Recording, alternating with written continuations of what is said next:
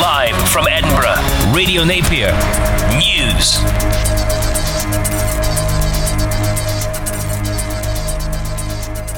Good afternoon, it's four o'clock. I'm Matthew Henderson. And I'm Sean Gallagher. You're listening to E N four News. Here are your Thursday headlines. Israeli troops are advancing closer to Gaza City as the Palestinian death toll has hit nine thousand following three weeks of heavy airstrikes. Here at home, both the Jewish and Muslim communities are the victims of a rise in hate crimes during the Gaza conflict. And the N H S has been hit by a big drop in numbers applying to become nurses despite a pay rise. But first, a roundup on today's top stories. First Minister Humza Yousaf has unveiled a further two hundred fifty thousand pounds to support displaced people in Gaza. The money will help provide access to food, water, shelter and medical supplies, and takes the total given to assist relief efforts via the United Nations to three quarters of a million pounds. The Prime Minister has admitted that risks posed by artificial intelligence could be huge, but Rishi Sunak insists it's important not to be alarmed. There is a case to believe that it may pose risks on the scale like pandemics and nuclear war, and that's why, as leaders, we have a responsibility to act, to take the steps to protect people, and that's exactly what we're doing. He was speaking at the Global A I Safety Summit held at Bletchley Park in Milton Keynes. The Scottish Government was not invited to participate in the event. Scotland's Innovation Minister has complained about the omission. Richard Lockhead said, "Scotland is a leader in several A I areas and could have made a valuable contribution." Marks and Spencer have apologised after posting an image on Instagram that showed Christmas hats in the colours of a Palestine flag being burned in a festive scene. The photo showed red, green and white Christmas hats thrown into a lit fireplace with the caption, "This is Christmas. Do what you love," like saying no to paper hats. M and S has apologised and said in a statement that the image is from an advert recorded in August and that it was purely unintentional. A woman in Australia has been charged with murder after serving family members a beef Wellington laced with poisonous mushrooms, killing three relatives. Erin Patterson cooked the killer meal at home in Victoria in July. Patterson's parents-in-law, Gail and Don Patterson, died, along with her husband's elderly aunt, Heather Wilkinson, after being served a meal which is suspected of including poisonous death cap mushrooms. Edinburgh City Council is to declare a housing emergency amidst a homeless crisis in the capital. First Minister Humza Yousaf advised he will watch proceedings very closely. Kyle Campbell reports. Edinburgh is set to become the first city in Scotland to declare a housing emergency with a record number of homeless families. The City Council tabled a motion today to set up an emergency action plan and seek urgent funding from the Scottish Government. Figures show approximately five thousand households in the capital are in temporary accommodation. If councillors agree to the motion, they will write to the First Minister and Housing Minister, Paul McLennan, asking for the additional funds. Storm Ciarán has hit the U K today, bringing one hundred miles an hour winds and torrential rain. The Met Office has issued a yellow weather warning across Scotland, with the east coast set to bear the brunt of the storm. Let's get more on our top story. Civilians trying to fre- flee the conflict in Gaza have faced delays at Rafah crossing at the border with Egypt. Meanwhile, Israel's offensive is continuing and the humanitarian situation is worsening. The World Health Organization is warning that a public health catastrophe is imminent and there have been more calls for a ceasefire. Sean Donald Barry reports. In the far south of Gaza, a number of foreign nationals and some British citizens are finally able to flee into Egypt, the lucky ones. As Israel's bombardment and blockade continues and the humanitarian crisis in Gaza worsens, the route in for aid groups remains limited. Senior humanitarian advisor to the U K government, Sam Wheatley-Smith, outlined the pressing humanitarian concerns. Food, water and shelter are always the basics, but also you have telecommunications knocked out. And I think people often forget how important communication is, both for the actual aid effort, for anyone working in the, in the region, not being able to communicate out, but much more importantly for the people who are involved in that situation. Communicate with your family, find your family members. If you've been moved to different refugee camps, whatever it might be. For a lot of children, there'll be safeguarding issues where you've got children who've lost parents who are now wandering the streets. And obviously you also can get degradation in civil order. Wheatley-Smith went on to explain how aid groups go about gaining access to deliver and administer aid, and why Gazans might not be getting the help that they require. Before you can get aid into anywhere, political access is the first issue. In this case, political access is far more complicated than you would have in any other region. There'll be both peace talks and ceasefire talks going on, but also talks to gain political access for the humanitarian teams. Every different N G O, government organization, anybody will have their own risk threshold. U K government and F C D O will have a much lower risk tolerance that I would suggest while the Gaza Strip itself is being actively bombed from the air. I wouldn't imagine there's going to be very many aid workers at all being put into that situation. We're continuing working to significantly step up... Diplomatic efforts to halt the fighting temporarily were boosted today when U S President Joe Biden joined the calls for a humanitarian pause. But with the I D F reiterating that it's, quote, a time for war, no pauses have came. Just how effective could one be? Massive. There's a couple of reasons for that. One is that it generally gives the population under siege a chance to recollect themselves, catch their breath. Just a pause in the trauma is a big is a big thing for itself. But also, that's a huge window of opportunity to get aid into the country. Those pauses are not a movement towards a long-term ceasefire. They're very much uh, give everybody a pause so you can get essential aid in. Well, across the U K, a group of prominent charities such as Oxfam and Save the Children are together calling for a more permanent end to the fighting. Another of those organisations, ActionAid, while unable to record an interview, told us the following.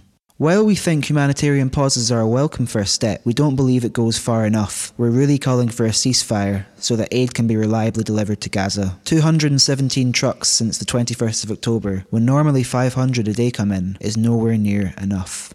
Meanwhile, First Minister Humza Yousaf has announced further support for the people of Gaza. There must be an immediate ceasefire to allow a humanitarian corridor open, to allow supplies, including fuel, to come into Gaza. But whether any aid will be able or allowed to address the urgent crisis there is still unclear. Sean Donald Barry, E N four News, Edinburgh. The events in the Middle East have led to an alarming surge in hate crimes targeting both Jews and Muslims here in the U K. We're joined in the studio by a reporter, Federica Margarella. So Federica, has the Israel, Israel-Gaza conflict made an impact here in the U K? Yes, it has. In the U K, a number of websites which log hate crimes are reporting an increase in incidents of both Islamophobia and anti-Semitism in the three weeks since the Hamas attack on October seventh. Even if the war is unfolding thousands of miles away, it is also inevitably having an impact on the lives of Jews and Muslims in the U K. So what kind of numbers are we talking about?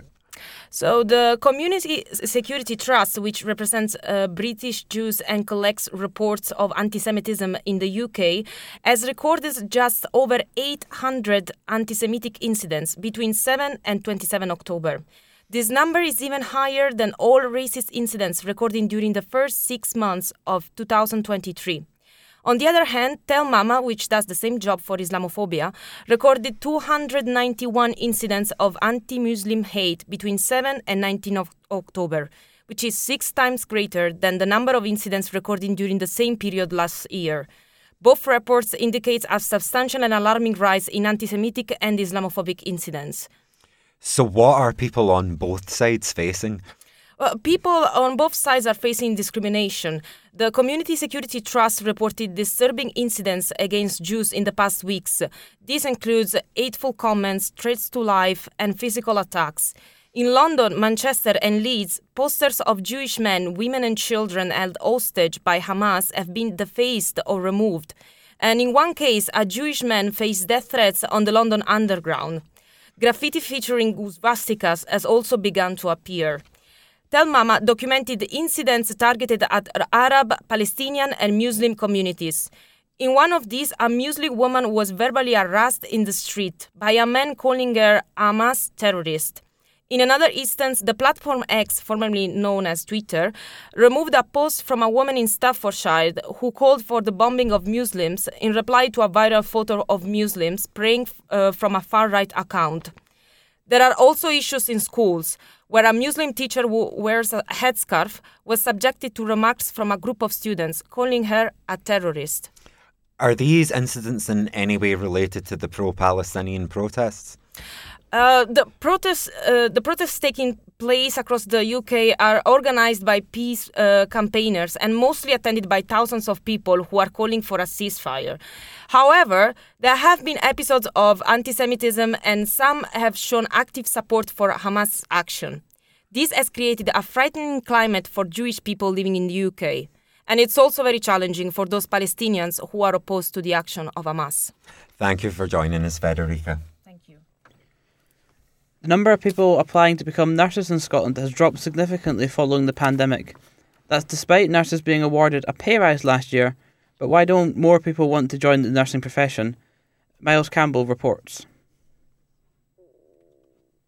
Coming off the back of the covid nineteen pandemic, nurses have been put into the public eye as one of the most vital parts of our society.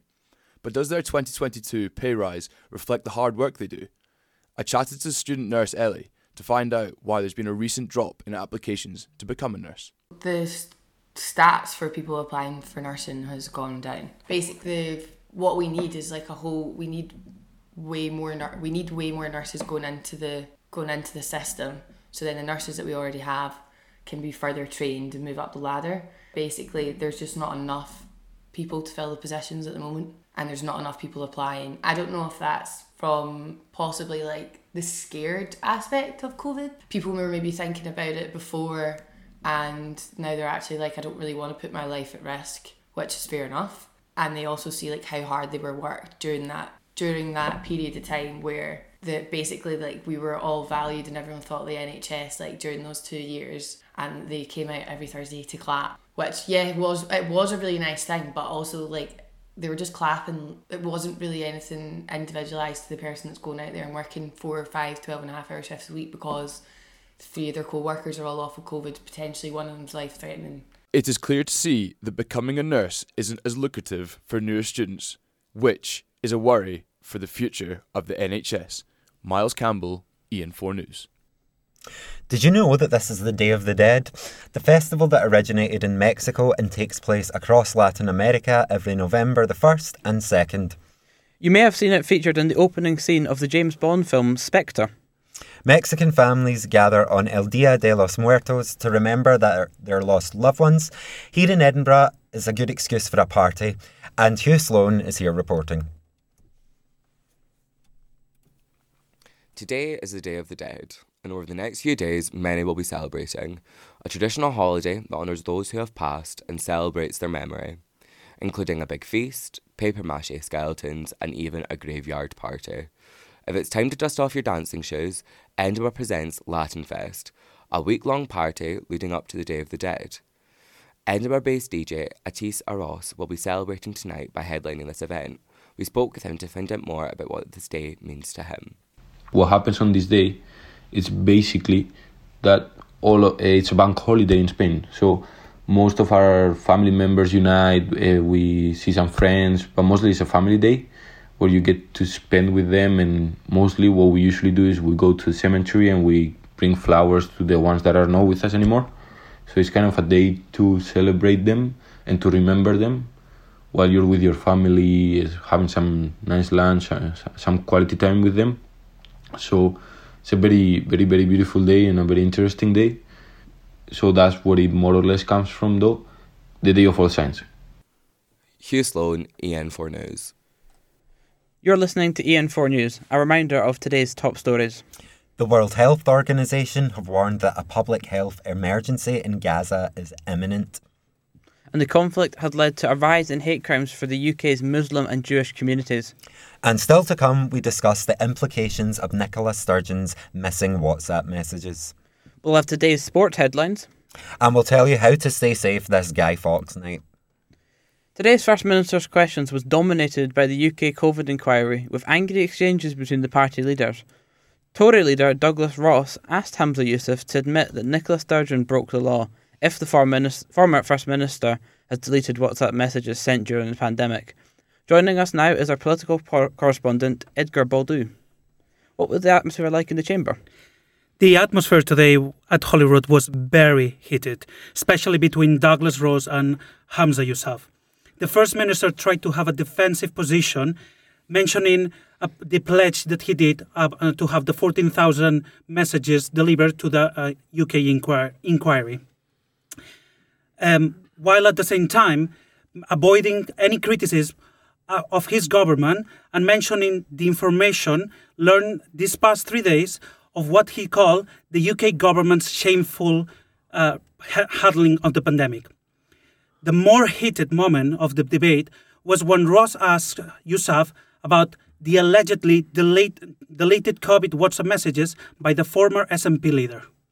It's not up to Humza Yousaf or any S N P minister, current or former, to decide what is relevant to the inquiry, to pick and choose which messages are going to be handed over. This week, it was reported that Nicola Sturgeon has deleted her WhatsApp messages. We know that destroying or withholding evidence from an inquiry is illegal. So does Humza Yousaf accept that if Nicola Sturgeon or any government minister has destroyed WhatsApp messages relevant to the inquiry, they would be breaking the law? First Minister. As Douglas Ross has mentioned, the former uh, First Minister, let me just remind Douglas Ross, in terms of accountability and transparency, Nicola Sturgeon stood up day after day, every, virtually every single day, did two hundred fifty media briefings, members, seventy parliamentary statements, and full accountability, full transparency, First Minister, First Minister, answering questions. First they don't Minister. want to hear it, Presiding Officer. And can I remind the opposition, particularly the Conservatives, when the former First Minister stood up, did those daily media briefings, spoke to the public, took questions from the media, it was the opposition that wanted to stop that from happening in the first place. So why is the deleting of WhatsApp messages relevant? The relevance of this topic lies on the demand by citizens, especially by those affected by COVID nineteen, for government transparency and ac- ac- accountability to understand how and why those in charge of public institutions were unable to prevent and handle more effectively the pandemic. This demand is what in the first place made possible the U K COVID inquiry to happen.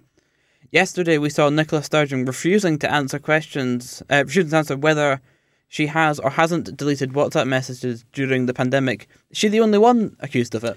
Uh, no, she's not. Uh, former Deputy First Minister John Swinney and National Clinical Director Jason Leach are accused of routinely deleting messages during the pandemic. Finally, Chief Medical Officer Professor Sir Gregor Smith is also alleged to have used an auto-delete function on WhatsApp messages. In case these allegations become true, could they face any legal consequences? It's not completely clear, as it's important when this deletion took place. In August twenty twenty-two, the Scottish Inquiry issued a Do Not Destroy order. This will mean that after that date, deleted message, messages could clearly have legal repercussions. I spoke this morning with a member of the Scottish Information Commissioner and with public law professor at Napier University, Sean Donald Barry, who both agreed to me that any intentional deletion of information about public administration will be considered a breach of duty to proactively provide information and will constitute a breach of the Act, that then, if Commissioner referred to the court, that could charge them with contempt of court. One of the reasons that some of the accused have brought forward is data security reasons, and that any non-relevant information could be deleted after a month, right? Uh, yes, uh, they pointed at the mobile messaging policy of November twenty twenty-one. However, this guidance leaves a fair amount of room for individual discretion. However, Humza Yousaf, who served as Justice and Health Secretary, Secretary during the pandemic, kept the messages. And yester- yesterday, Kate Forbes, former Finance Secretary during the pandemic, said to have kept and shared her messages with the inquiry. I have shared everything that the COVID inquiry has asked of me. Now, you'll know that the COVID inquiry is uh, evolving, it's on a rolling basis, and since the requests were first put to me a number of months ago, I have provided them with everything they've asked for. My approach has been that where something is relevant to my role as Minister, I have uh, retained it. When asked about Sturgeon's positions, Forbes said to speak for herself, which has been interpreted by some on, on Twitter as an attack to Humza and the S N P. And I assume this is going to politically affect the S N P, but I think that's unfortunately all we've got time for for this discussion. So thanks very much, Edgar. Thank you. And the weather is affecting travel tonight. Callum Watt has the latest.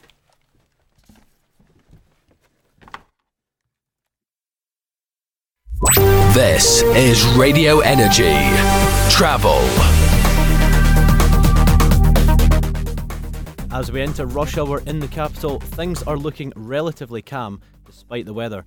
There's currently queuing traffic on the Edinburgh City bypass westbound before the Sheriff Hall roundabout, which is adding around ten minutes onto journeys. The usual queuing in the evening along Glasgow Road at Maybury are delaying those heading out of the city as well. And now I don't want to speak too early, but the M eight is moving along nicely in both directions, so hopefully that continues into the evening. Now, the weather on Radio Energy. In terms of weather, as we've already heard, the Met Office has issued a yellow rain warning which covers the entire east coast of Scotland and runs until six a m tomorrow. While England will bear the brunt of Storm Ciarán, there is still a possibility of flooding and travel disruption in Scotland. So listeners are advised to stay up to date with all the latest via the E N four News website. In the capital, there will be heavy rain in um, around until around ten p m tonight before drying up somewhat overnight.